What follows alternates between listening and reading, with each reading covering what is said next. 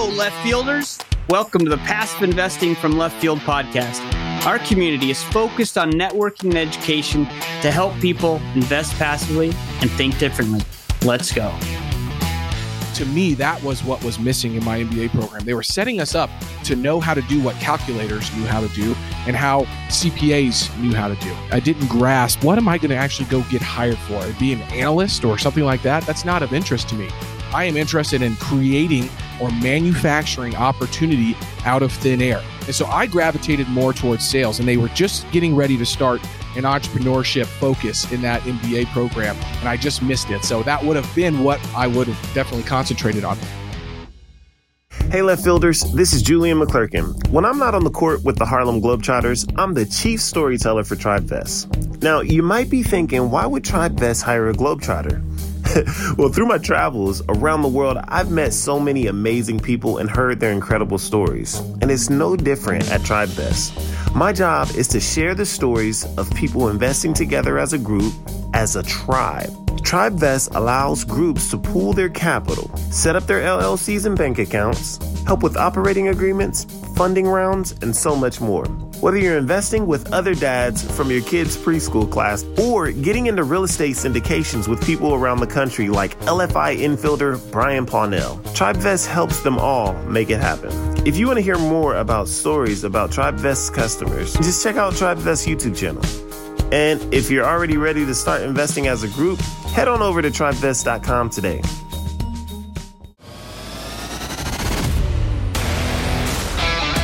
You are listening to the Passive Investing from Left Field podcast, powered by TribeVest. The mission of Left Field Investors is to build a community of like minded individuals interested in creating financial freedom through passively investing in real assets that generate real cash flow. In this podcast, Jim Pfeifer will interview passive investors, syndicators, and others who will share their journey with a focus on helping the passive real estate investor learn and become part of the left field community.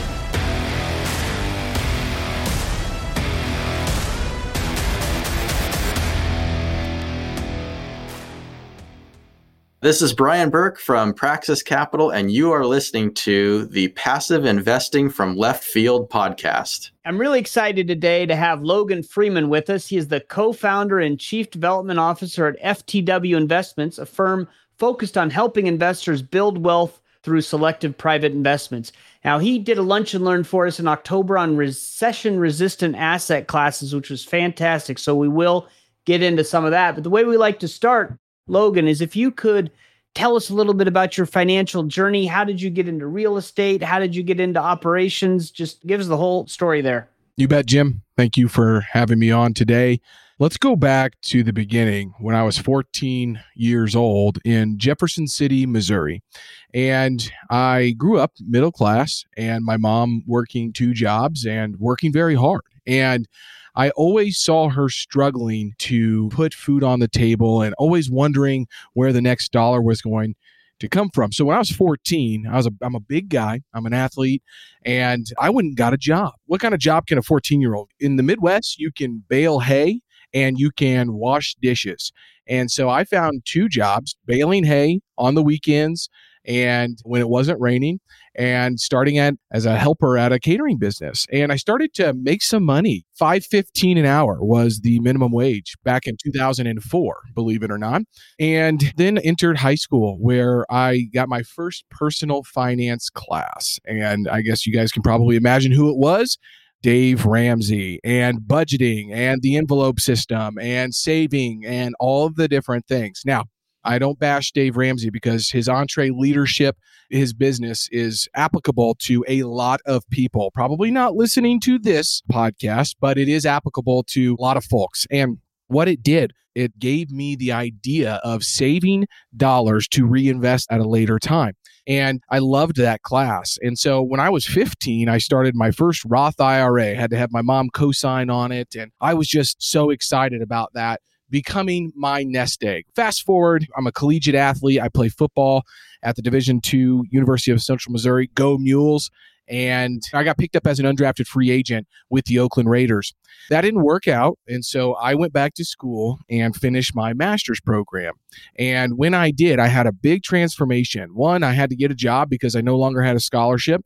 And so I was working full time and going to school full time. But I also had a big physical transformation. I was 335 pounds at the NFL combine. And so I lost 120 pounds in six months. People that I hadn't seen for six months saw me and literally walked past me, even though I went to school with them for four years prior.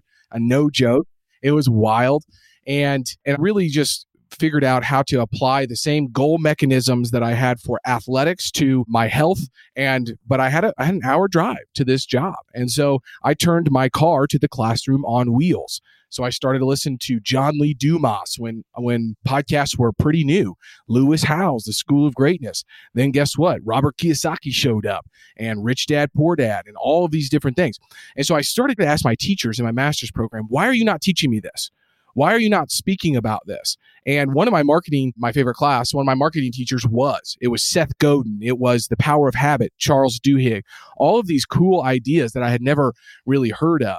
And so that started my journey on personal and professional development. I moved to Kansas City. I'll step back. I went through a big transformation as well. Life event. My I lost my father to his battle with drugs and alcohol during the same period of time. So you can imagine, 24 year old lost 120 pounds, no longer an athlete, trying to move to Kansas City, but then loses his dad. So just all of this stuff going on. And I really had some mentors in my life that said, Hey, you got a decision to make right now. And that decision is going to dictate how your life goes. And that was very instrumental in me with, for me. And so I started had these mentors really mentee me. And one of them was a successful investor. And I, and he kept talking about passive income and all this stuff.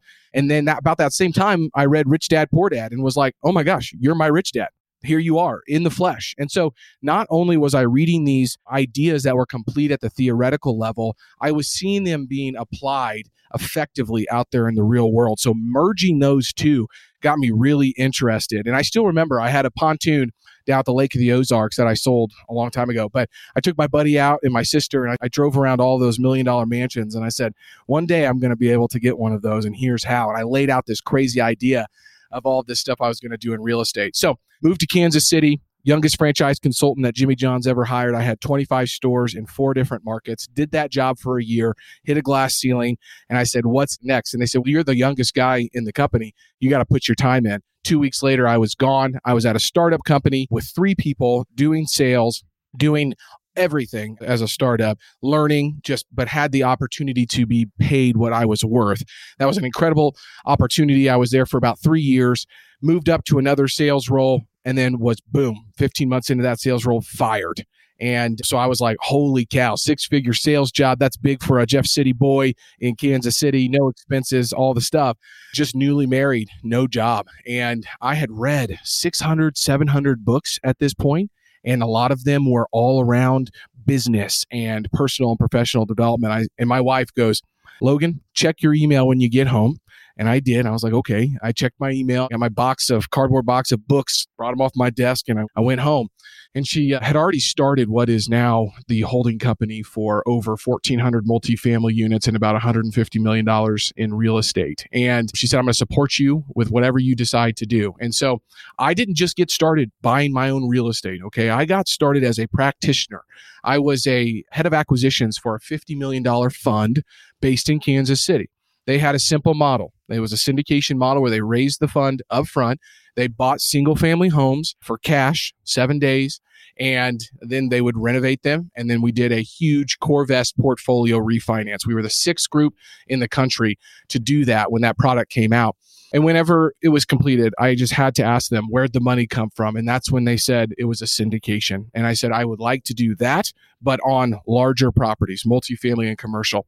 And so that is what kind of got me into purchasing larger assets. And I started to do so with my own funds.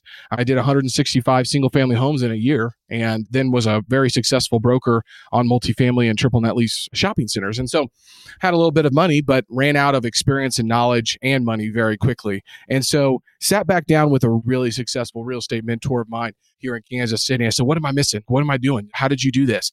And they said, but You really need to break down all of the functions of a real estate business, find what you're good at, and find partners and or solve for the rest. And so that took another 15 or 16 months to do that introspective process, but then go find the right individuals to partner with. And back in late 2019, that's when we found each other, my business partners, in what is now FTW Investments, which is a private equity company based out of Kansas City, Missouri. We are vertically integrated. We are mostly the operators on all of these projects. And we have about 28 employees now and continuing to grow the portfolio. And that's my journey. That's, let's say, that was a nine minute explanation, but a lot happened in that nine minutes in my life. But happy to dive into anything, Jim, that you think is beneficial. Yeah, that's amazing. That there's so much there. Fantastic that you've been able to go through all these steps and it feels like you seem like you found where you want to end up if you found your niche as an operator. I want to go back to when you were in college, I guess the second time, the MBA program. What were you studying and what were they teaching? It seems like they weren't teaching you the kind of financial freedom stuff. You, a lot of that stuff they don't teach in high school, college, or even an MBA how to get into real estate. It's all stock market stuff. And so, what was your major, or what were you concentrating on for the MBA? And then, can you talk a little bit about what they were teaching and what you think they should have been teaching you? Yeah, absolutely. It's one of my passionate topics that I rarely speak on, but very passionate about. I was learning statistical analysis and, re- and regression analysis and accounting, even though I wasn't an accountant. I had a general concentration as a master's in business administration. In my focus, I took every marketing class that I possibly could because it had sales involved in it. I couldn't grasp in my MBA what is business? How do you get going in this industry? What skills do you need? And it got, for me, it always came back to marketing and sales and communication. And I figured that accounting and finance, you could find really smart people that are really good at that thing.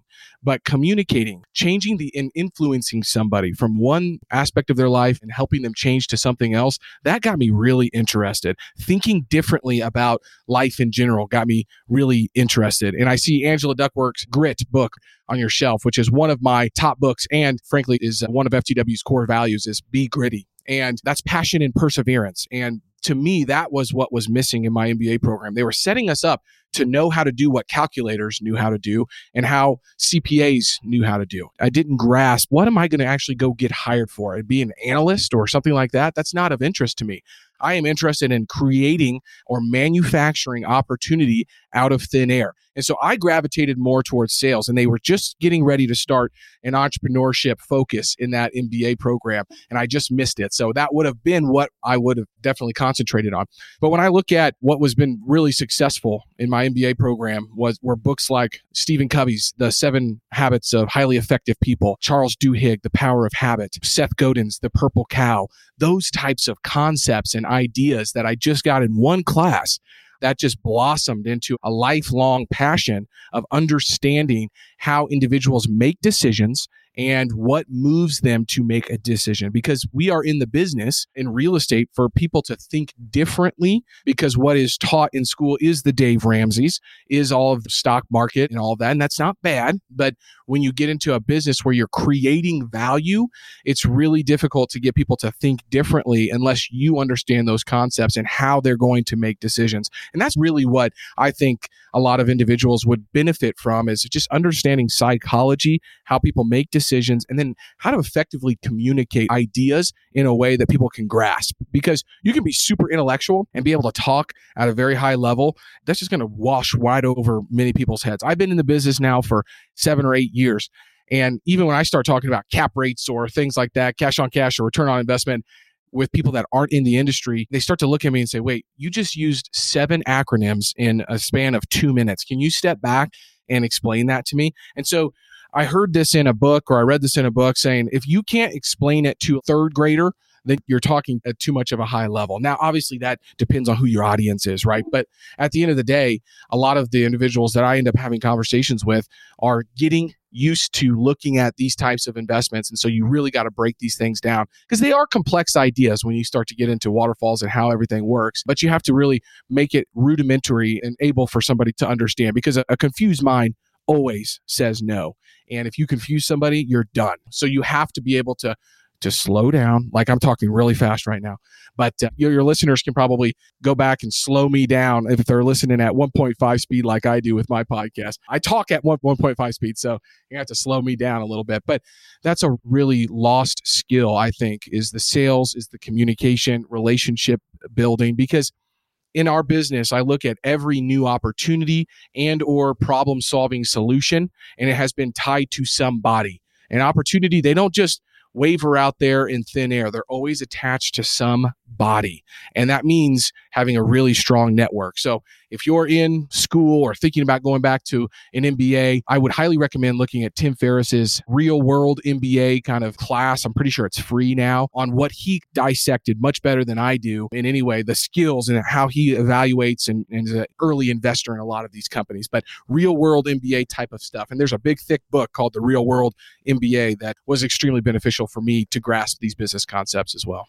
No, that's great. And you said a couple of times it differently. And that's one of our taglines at Left Field Investors, because if you're in the alternative investment space, by definition, you're already thinking differently because you're getting out of Wall Street and the conventional personal finance and getting into what we call community personal finance, which is using your community to help you become a better investor in alternatives. So I love how you say that. And then you mentioned mentors, right? How did you get your mentors and why? What do you use your mentors for? And do you still have mentors? Yeah, mentors are extremely important and they're very busy typically unless they've are lifestyle on design type of individuals which is very helpful as well. But mentors have been able to take my learning curve and exponentially increase it through leverage. Meaning if i go read a book i'm still going to go out and take action and i'm probably going to take some action that i learned out of a book but i'm still going to have to learn through mentors, I can explain conversations, challenges that I'm going through. And they can say, 20 years ago, Logan, I did this and I experienced something similar to that. And here's what the outcome was. That alone helps me shorten the learning curve. Now, mentors you have to be very careful with because there's a lot of structured mentors out there. That's not really what I typically look for. I look for somebody who is living the life on my four kind of core values my faith, my family, my fitness, and my future. And so if I can see that they're living a life that from the outside looking in, that they have those core things taken care of, that's somebody I'm interested in. Because just because it's somebody has a billionaire status doesn't mean that's a mentor that I'm interested in speaking with. Because if they don't have an awesome faith life or family life, and fitness is all off. That means they went really deep on one thing and neglected everything else. I'm looking like from a holistic standpoint, trying to find somebody that can really bring all aspects because it's really easy for guys like myself to get super focused on one goal and one thing and forget everything else. Now, when directed the right way, that can be extremely beneficial. But when it's not, you can also create a lot of drag in your life. So that's one. The second is a structured mentor type of group that I like to be a part of. I love masterminds. I love getting involved with other people and I love doing it in person. And so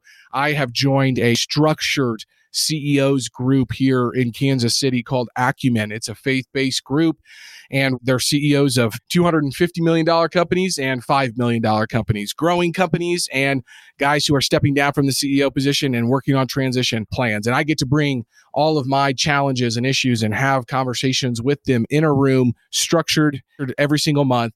And I just love that because that helps, again, shorten that learning curve. Now, how did I find them? That's the hard part, right? So that's, I'm a master networker. I make it my job to tell everybody what we're working on, meeting a lot of people on a regular basis. But when you identify somebody who can be a potential mentor, you have to find ways to add value to them first without asking for anything. And so my whole approach was okay, I'm going to ask questions and I appreciate that. And then I ask all those questions. I'm taking notes. I take a lot of notes. I think that's really important if you're meeting somebody is to take notes. And you can take notes and still have a good conversation with somebody. I've I'm a living prodigy of that. I take a ton of notes so I don't forget things. But then I go back and I review those notes a day later. I let it sit for a day and then I go, okay, who can I connect to this individual with? What is one thread that I heard? It's a simple acronym OSA. I make an observation, I share a story, and then I ask a question. So I'm finding interests, but I'm also finding ways that I can add value. So I love to gift books. I love to write in the books so they can't just turn around and sell them. And I love to send those books to those individuals with a thank you card. I love to follow up with an email. I love to make connections. So taking one person and connecting them to another one. I love to invite people to different events and things like that that I'm interested in and give a lot of gifts. I really do to, to these mentors. And one time, I remember somebody grasped onto that and said, Oh my gosh, I just finished the book that you got me. I said, Let's have a follow up meeting and talk about the book. And then we had a discussion about that. That has grown into the first JV partnership that this very successful real estate investor has done over the last 20 years was a meeting just like that. So always looking for ways to add value before you're asking for something i think is extremely important and you you might be able to meet a mentor 3 or 4 times before you figure out if there's a way that that person can add value. And then after you've built that relationship, you basically structure your own challenges and mentorship guidelines. So you create a rubric and you email this rubric and say, Hey, John, here are the four things that I'm really struggling with. And you detail those or challenges that I'm seeing.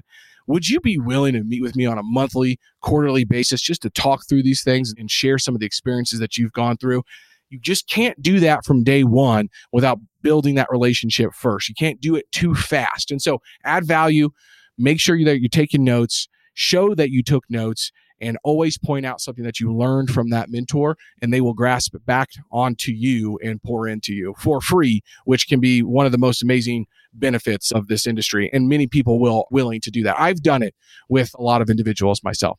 Hi, this is Zach Haptonstall, CEO and co-founder of Rise 48 Equity. At Rise 48, we partner with investors like you to purchase large apartment buildings that we renovate to increase the value and create a profit margin for our investors through monthly passive cash flow distributions and profits on sale. We're a vertically integrated company specializing in the Phoenix, Arizona and Dallas, Texas markets with over 200 plus full-time W-2 employees who are focused on making sure your investment is taken care of. To learn more about Rise 48 Equities multifamily investments, schedule a call with me at rise48equity.com backslash invest.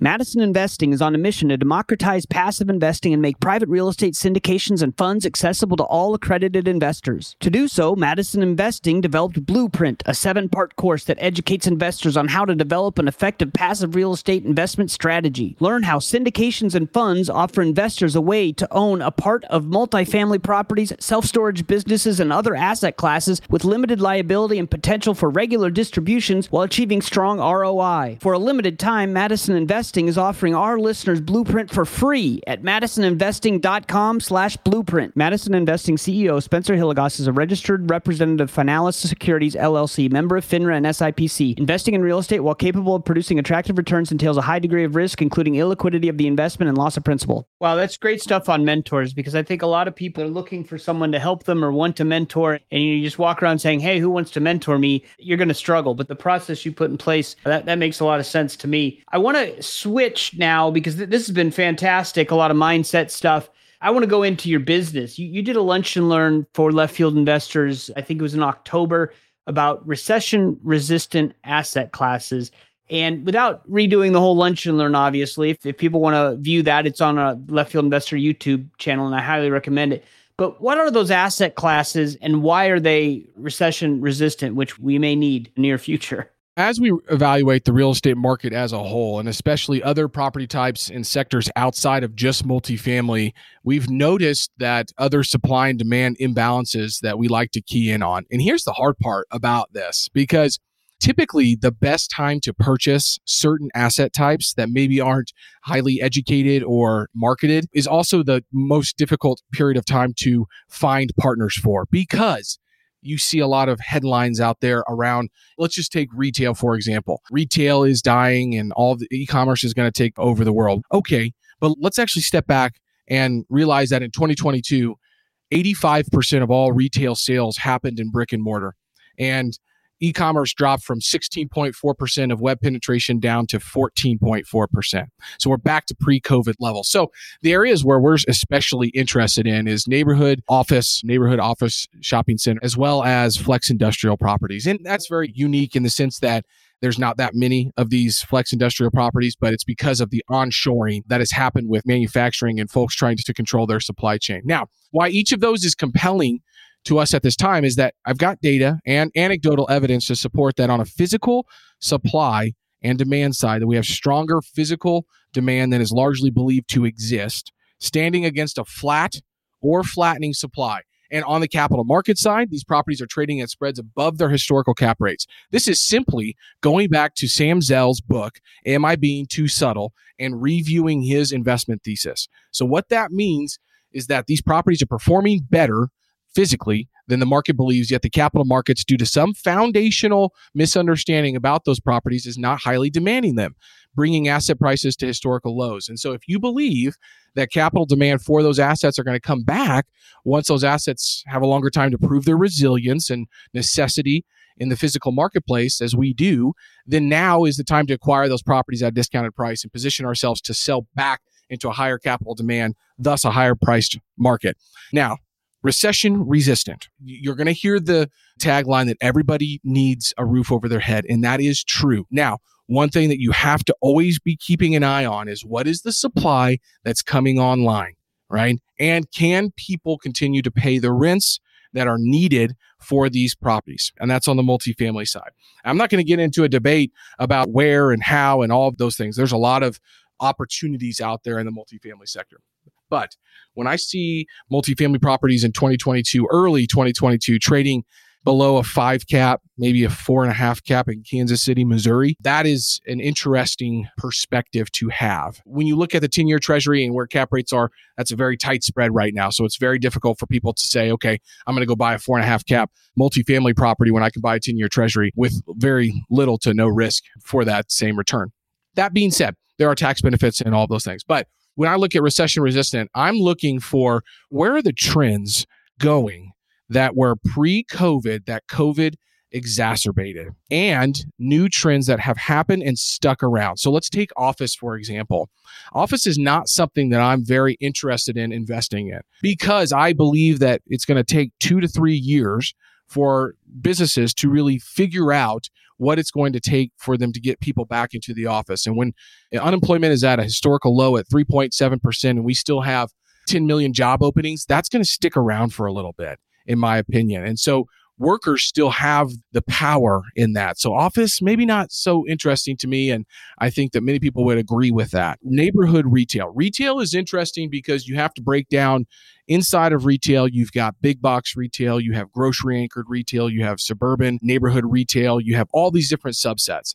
And I think that investments that really are good work on the margins. And so there's a very specific type. And my favorite saying from Russell Gray, the Real Estate Guys podcast, is the riches are in the niches. And you have to understand what those niches are. So we can look at historical data and go back to 2008, 2009, 2010 and see how certain property performed. But if you look at industrial, the demand for industrial is much higher now than it was during that recession. So that's not really an apples to apples assessment. So you have to look at the macro trends that we're seeing right now. And what that is, e commerce is difficult because it takes logistic space, it takes a lot of people to move that product.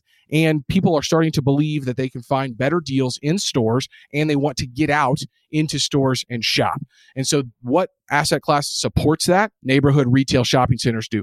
Maybe not big regional malls. Now, I have seen some really exciting redevelopments of regional malls where they're taking the malls and you're able to actually drive up and go to some big box like a Barnes and Noble or something on on that side. That's the driver in, and then you go into the mall. But largely speaking, malls are are going to have to be repurposed in a big way depending on the geographic location. Self storage is of interest to us. It always has been, it always will be, but that has been a very competitive market. And frankly, I believe it has been supplied heavily over the last two years. So that's one that we're not really pushing on.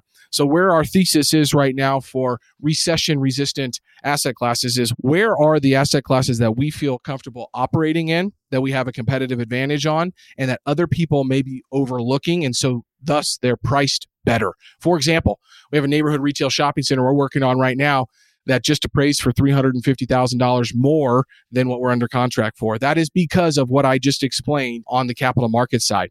So I think about recession and I've done a lot of reading on this and you can find thoughts on both sides of the story, right? There are some serious markers economically that we need to be keeping an eye on that I'm watching very closely. A couple resources Peter Linneman with Linneman Associates, Richard Duncan with Macro Watch, Hunter Thompson's podcast is phenomenal. He has a lot of those guys on and interviews them. And so does Willy Walker with Walker and Dunlop is a great one because they have these best of the best individuals coming on disseminating their information. So highly recommend those resources on that front.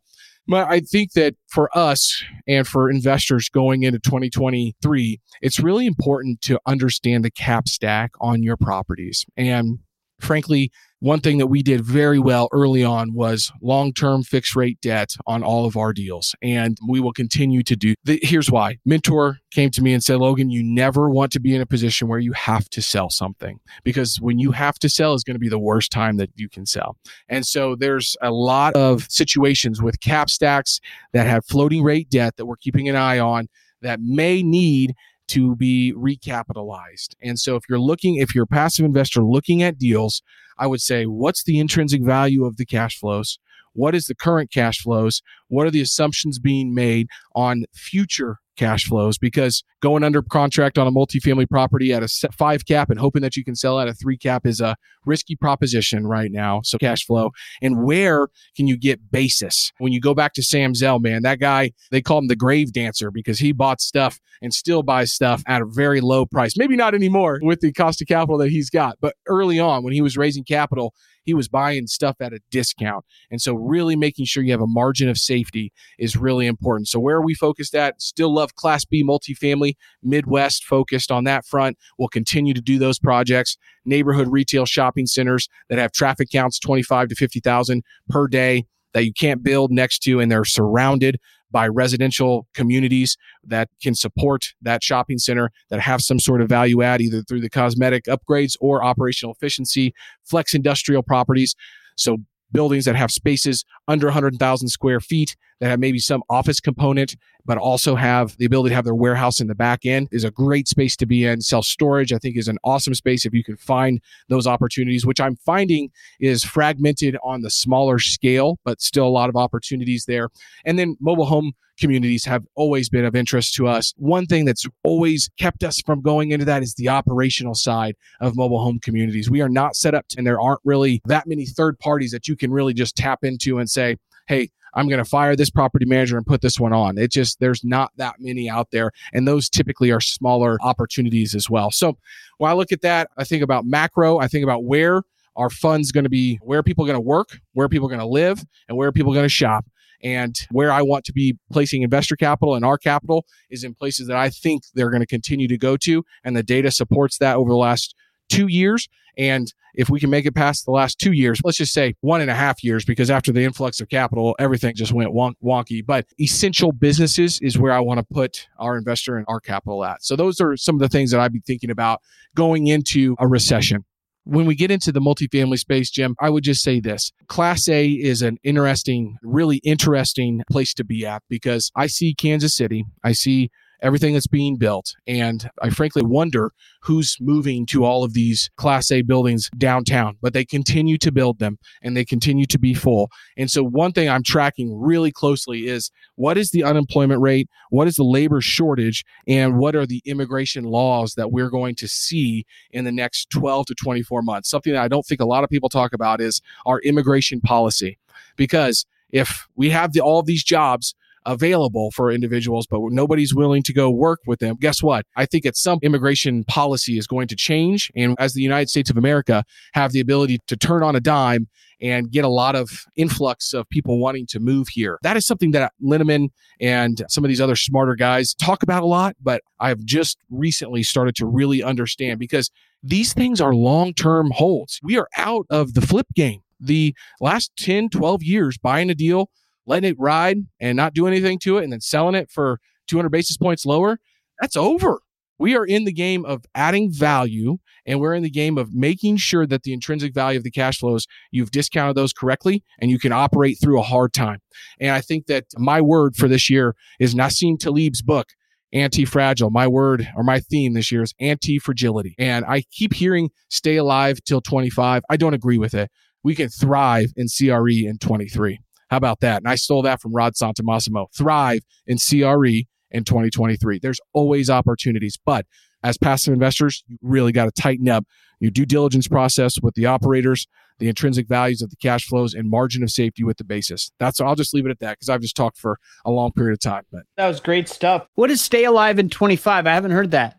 Yeah, stay alive in 25 goes back to the mantra of, and this is Sam Zell's book. Again am i being too subtle? Back in 93 it was stay alive till 95 and there were some things going on in the commercial real estate market at that point where people were just trying to stay alive and not go under right? Stay on the field. And so i've started to see some folks on linkedin and other places post it's 2023 we got to stay alive till 25 and that's just a kind of a mantra of, hey, if you did do the best deals the last two years, you're going to just try to stay alive the next two years. I look at that and maybe that's the case for some individuals, but that's not the mentality that we ever have. And the hard part about right now, which for operators, in my opinion, are starting to see a dislocation, a dislocation in two fronts. One, seller the bid ask gap between sellers and buyers, right? We all see that price index is down 13% year over year. We're back to pre COVID levels on a commercial property index level. But what's different? Well, interest rates went up 425 basis points. So that's different and potentially recession is different. But as an operator, these periods of times where all of the easy money and easy capital and easy deals goes away is typically when the best deals are had. And here's what I mean. April of 2019, let's take it back to April of 2019. World is going bonkers. Nobody knows what's happening with COVID 19. Property price index drops from 146 to 121 from April to October. Our firm bought a thousand multifamily units in that period of time. And it was very difficult to get investors comfortable to find debt for all these properties. You mean April of 2020, correct? April 2020. Yes. Yes. Sorry. Okay. I just want to make sure so we're on the same page. Keep going. Yes. April 2020 to October of 2020. Property prices were dipping. Nobody knew if people were going to be able to remember the National Multifamily Housing Council's tracker that they had on how many people are paying rent and all that. Everybody was looking at that on a daily basis. That was a good time to be purchasing. And we had this weird influx of, okay, declining price values, so increasing cap rates, but also we started to see debt start to come available. And when those two influxes, some really good deals happened. But that period of time was really short. It, here's the only way that operators were able to capitalize on that is if they were still underwriting, still building relationships, still finding investors, and still communicating. That was the only way that they were able to capitalize on those opportunities. And I feel like we're in that period of time right now where buyers and sellers are starting to try to figure each other out. Investors and sponsors are trying to figure each other out on what is the new return threshold or what is real estate going to be able to offer with these higher interest rates. And that's causing dislocation. But if you don't stay on the game, and stay in the game and stay on the field and underwrite 3,000 deals like we did last year, you're going to be looking through the rear view mirror and not the windshield. Meaning you're going to be looking at Yardi and CoStar and all the things that have happened instead of being active out there, finding those opportunities for your investors, for your firms, even though it's difficult, it's frustrating, it's upsetting, but you can't make deals. But you get one, you get two. We did five this year. I'm very excited about those five, but they were very di- five out of 3,000, Jim. Five out of 3,000. I don't know what the percentage is there, but it's very low. We're in that same period of time, but if you stop now, and you stop looking in into real estate, you're going to miss some of the best opportunities that will come because once the capital starts to flow back in, once people feel better about interest rates, once all those things happen, guess what? Then all the capital is going to flood back in. And then Howard Marks' mantra of the seven most deadly words in investments, which is too much money chasing too few deals, is going to come right back. And so it's this weird like dichotomy of the best time to do deals is the hardest time, and the hardest time to do deals is the best time. And, anyways, those are my thoughts on that. And I think that Sam Zell said it best when everybody's going left, you got to look right.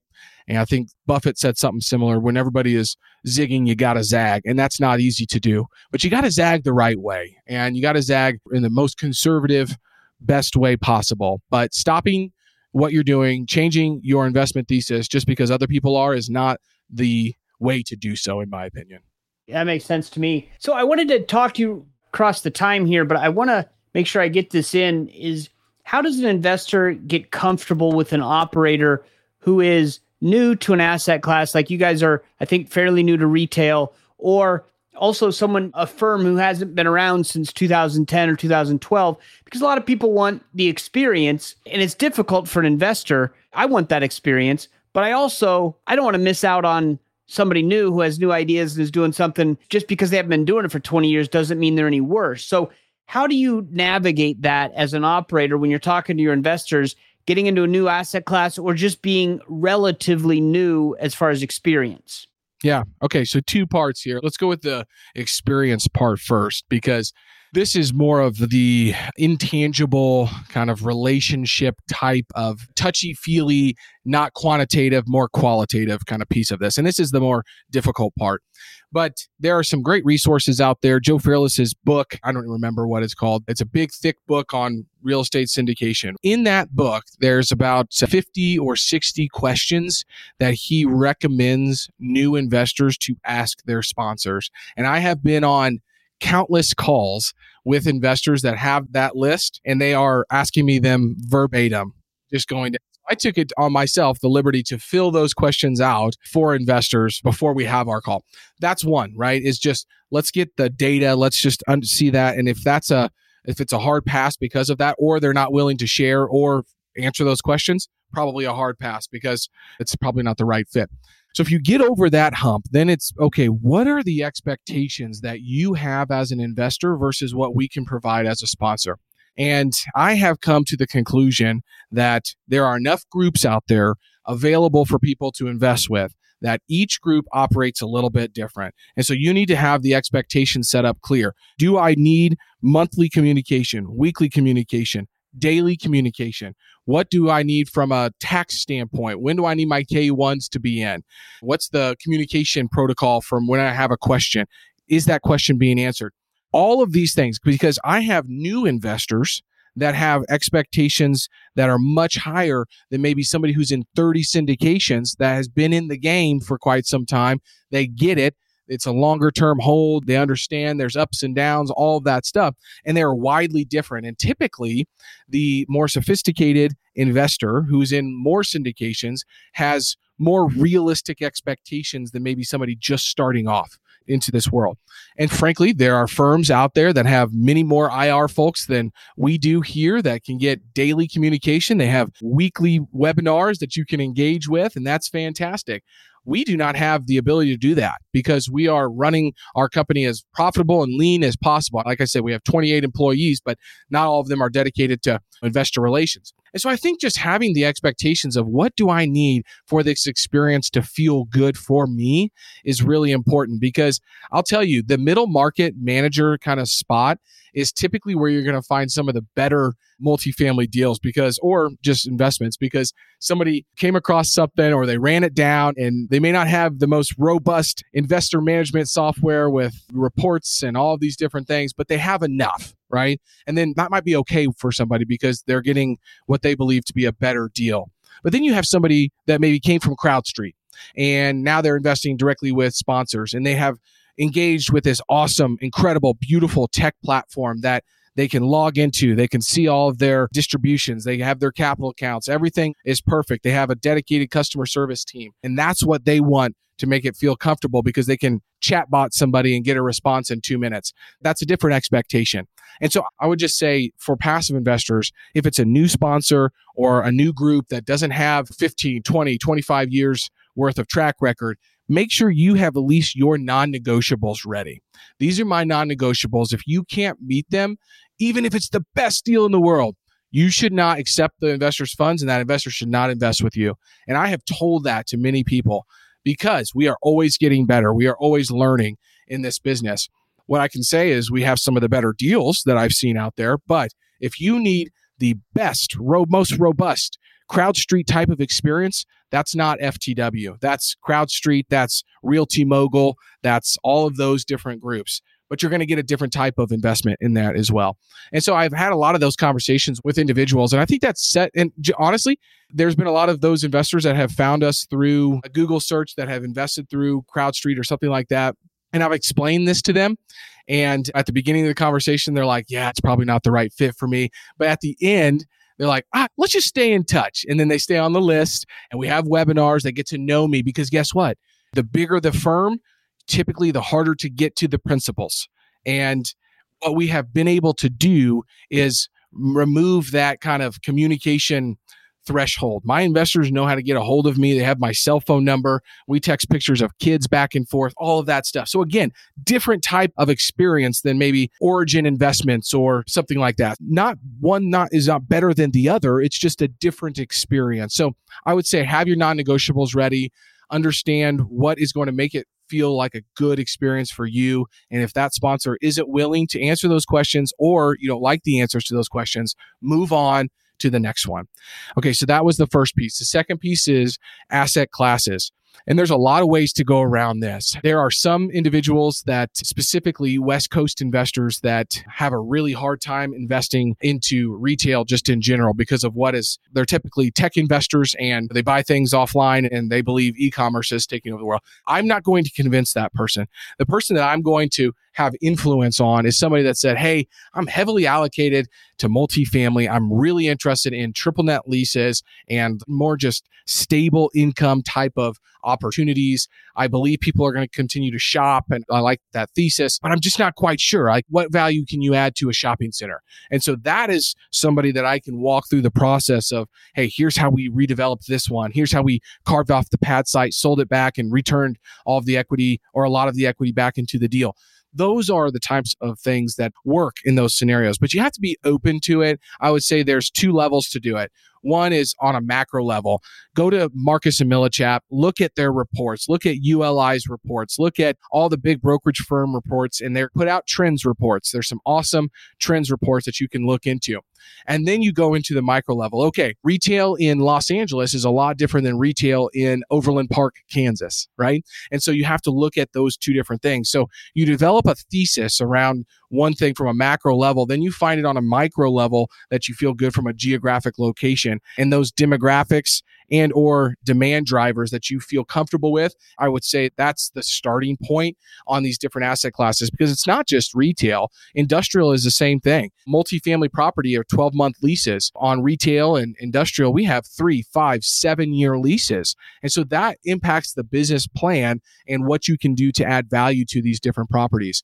And so I always go back to the graph of here's the core plus value add and opportunistic asset classes, and here's the risk and reward profiles. And so I, I use that a lot to explain where our asset classes are, the projects are on that spectrum to try to educate some of our investors. We've done a lot of deep dives in regards to the data. I've got an awesome Is Retail Dead kind of webinar presentation that I have recorded multiple times. We've got plenty of data around all of that. And understanding that data from your perspective and then thinking about it from a trend standpoint and then looking at the geographic locations that you're interested in, I think that is the place that you start with on the asset types and the different classes that are available to you. And it's harder though on assets outside of multifamily because there's so much more education available for multifamily than there is maybe for, let's say, car washes or mobile home parks. Mobile home parks have taken off, but maybe car washes or shopping centers or something like that. That's great stuff. The last question I always ask is what's a great podcast that you listen to? You already mentioned a couple, but if you want to repeat those or mention some other ones, that'd be great. Yeah, I am real big right now on my physical and mental health. And one that I am absolutely loving is the Huberman Labs. Andrew Huberman is a scientist, a neuroscientist at Stanford. He got me doing cold plunges every single day in my backyard, just things that I can take from a science standpoint that's backed by empirical evidence and studies and then implement them in regards to what I do on a regular basis to try to become a better version of myself, I'm obsessed with. And so Huberman Labs is one that I'm absolutely loving right now outside of the real estate ones that I've already talked through. And if you allow me, I'll teach you guys something from the Huberman Labs. It's called the physiological sigh. And if you are ever feeling like right now, I've talked a lot, I'm out of breath, all these different things. If you're ever feeling anxiety or feeling like an elevated heart rate, you do uh, what's called the physiological sigh. So it's two breaths in through the nose and then a long exhale through the mouth and do that two to three times, my heart rate goes from 85 to 70. And it's just an incredible thing that you can do throughout the day that allows you to reduce that heart rate and become more serene and have lower stress levels and better heart rate variability. So there's an actionable tip from the podcast. That's awesome. I listened to him too, but I've turned it off lately just because even though I listen to my podcast at two times speed, his podcasts are so long that I just I can't get through it. So that's the only thing stopping me. So I listen to most of his YouTube clips is what I they snip them up and I put I just grab those YouTube clips and then if I like it I go listen to the 2 hour thing for sure. Oh, that's smart. So if listeners want to get in touch with you, what's the best way to do that? I'm active on LinkedIn every single day, minus Sunday. That is my day of rest. Logan Freeman, Mr. Kansas City on LinkedIn, post there daily. And then FTWinvestmentsLLC.com is our website. A lot of these resources and things like I've talked about are all on there. I have a blog that I think people will find a lot of value in as well. Awesome. I'll put that all in the show notes. And thank you so much, Logan, for being on the podcast. It was a pleasure. Thanks for having me, Jim. Aspen Funds has been a consistent supporter of left field investors. You may have seen Bob Fraser on an LFI webinar or at our October meetup in the left field speaking on investable megatrends for the next decade. Whether you're an accredited investor interested in mortgage note funds with a 10 year track record or other macro driven alternative investments such as industrial, oil and gas, multifamily, or retail, the Aspen Funds team is keeping track of the economic trends and co invests on every deal right alongside you. Meanwhile, you get to do what you love and make every moment count. Download their free economic report today at aspenfunds.us slash LFI. Do you love coffee? Have you ever wanted to invest directly in the coffee industry? You can invest now in the number one largest coffee producer in the country of Colombia, the Green Coffee Company. Headquartered in the U.S., they are now Colombia's largest coffee producer and have opened their $100 million Series C funding round to accredited investors. The Green Coffee Company has over 7 million coffee trees and is on track for a 2026 sale or IPO, projecting an 11x ROI for investors. Discounts are available for early funding, but there's limited capacity available. To invest, visit legacy group.co and click the current offerings tab. That's the current offerings tab at legacy-group.co. There's a lot of great content in there. Logan just has a lot of really thoughtful things to say. And a lot of people say think differently, like he did. I mean, it's one of the taglines of left field investors think differently. And I think we do that. Logan, he says think differently. And he also, he seems to do it. And that's why I think he's shifting from multifamily into some of the other asset classes because he's just thinking differently than other people, and that leads him to, to different places. And a lot of times, that's the kind of people you want to hook on to are the ones that are thinking differently. And they had a few really good zingers in there, and a confused mind always says, No, I think I've heard that before. But really, when you think about that, what he's saying is, if you're trying to communicate something to people, they're going to say no unless you can really explain it to them. And in the world of alternative investing, where everybody still has a lot of learning to do, that really hit me. That makes a lot of sense. Then he was talking about mentors and how people are always looking for mentors and you have to add value without asking for anything. And then you're going to get something in return. And when you do, you leverage the learning curve. That's the whole point of having a mentor because you're leveraging their knowledge and using it for your own. And I think that's just awesome. And then one of the things, unfortunately, this isn't video, so you didn't get to see it, but when he was talking about doing hard things, he was talking about the hard part is to do this, and he smiled and that really hit me because I'm thinking, okay, when things get difficult, this is the guy you want to do something with because he relishes getting through the hard stuff because he knows that other people aren't going to do that. And that's where you gain advantages, right? Where you're the riches are in the niches, as he said that uh, Russell Gray said, and that's true. But also, you got to jump in there, and the niches are where the hard. You got to work harder. You got to do more stuff because not everyone's doing it. And so, when you run into a guy who smiles when he says the hard part, that makes me think, all right, he relishes this, and that might be a guy worth doing some business with. The other thing he was talking about, you got to zag when everybody else zigs, or you zig when everybody zags. I forget which. The Warren Buffett saying, but the, what he said, Logan, at the end was, you got to zag the right way. So if you're zagging when everybody else is zigging. That's great. That just means you're doing something different than the crowd. But you got to make sure that you're zagging in the right way. Man, I love that. That is just the coolest little saying. You got to make sure that you zag the right way. I don't think I can put that as the title of the podcast, but that might be the, the theme for 2023 for me. I'm going to zag, but I'm going to zag the right way. So that's fantastic. Thank you to Logan. We're definitely going to be keeping our eye on him and FTW as they as they go through the year. That's it for this time. We will see you next time in the left field.